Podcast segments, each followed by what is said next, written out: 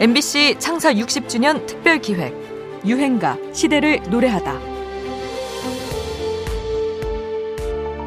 신촌 지역에 노래를 무지 잘하는 고등학생이 있다고 카세트 테이프 가져왔어요. 그래서 그거 들어보고 그때 레드 제플린 노래 뭐 Black Dog이나 그 어려운 것들을 잘 하는데 정말 잘했어요. 인터넷이 안 되던 시대라서 웬만큼 실력이 좋아서는 소문이 떠오르질 않습니다. 그 친구는 독보적으로 빙산의 일각처럼 이 봉우리가 튀어나와 있었죠. 아, 도대체 어디까지 올릴 수 있나 보자 할 정도로 진짜 굉장히 높은 고음을 낼 수 있었거든요. 아, 근데 하여간 그 음정을 낼 수 있는 사람은 우리나라에는 없었던 것 같아요. 들국화의 전인권, 부활의 김태왕, 신하이의 신대철의 목소리였습니다. 사목타브를 넘나드는 놀라운 가창력을 가진 락커 김종수 이야기입니다.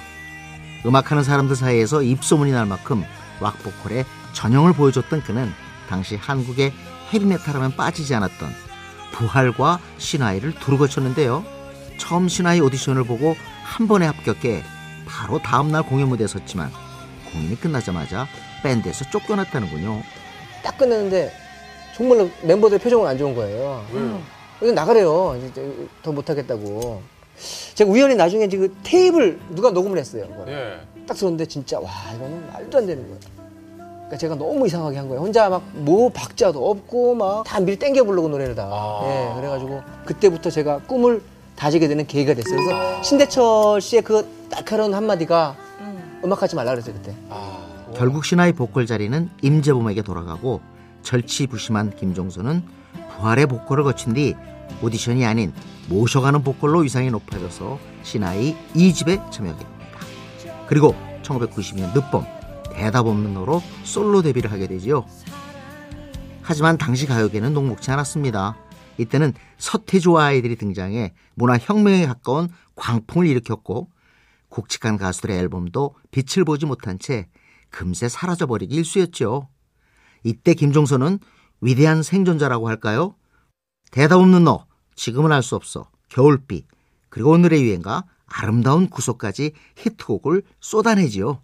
특히 이 곡은 비틀즈 시절의 아날로그 방식으로 녹음해 조금 투박하면서도 순수한 소리를 들려주는데요. 연인들의 애창곡으로 떠오르면서 성큼 그의 대표곡이 됐습니다. 한국 락 보컬리스트의 지존이 들려주는 유행가입니다. 김종서, 아름다운 구속. 오늘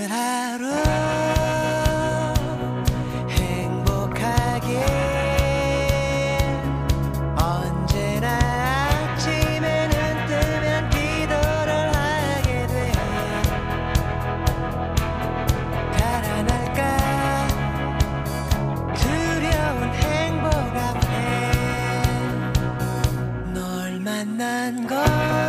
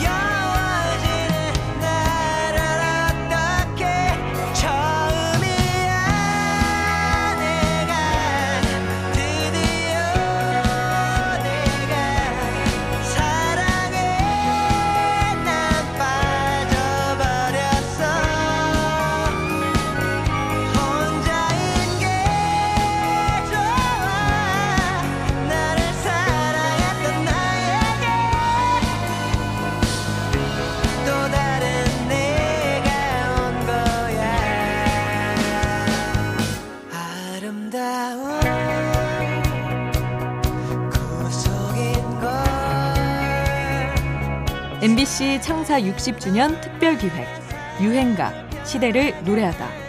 지금까지 음악 평론가 임진모였습니다.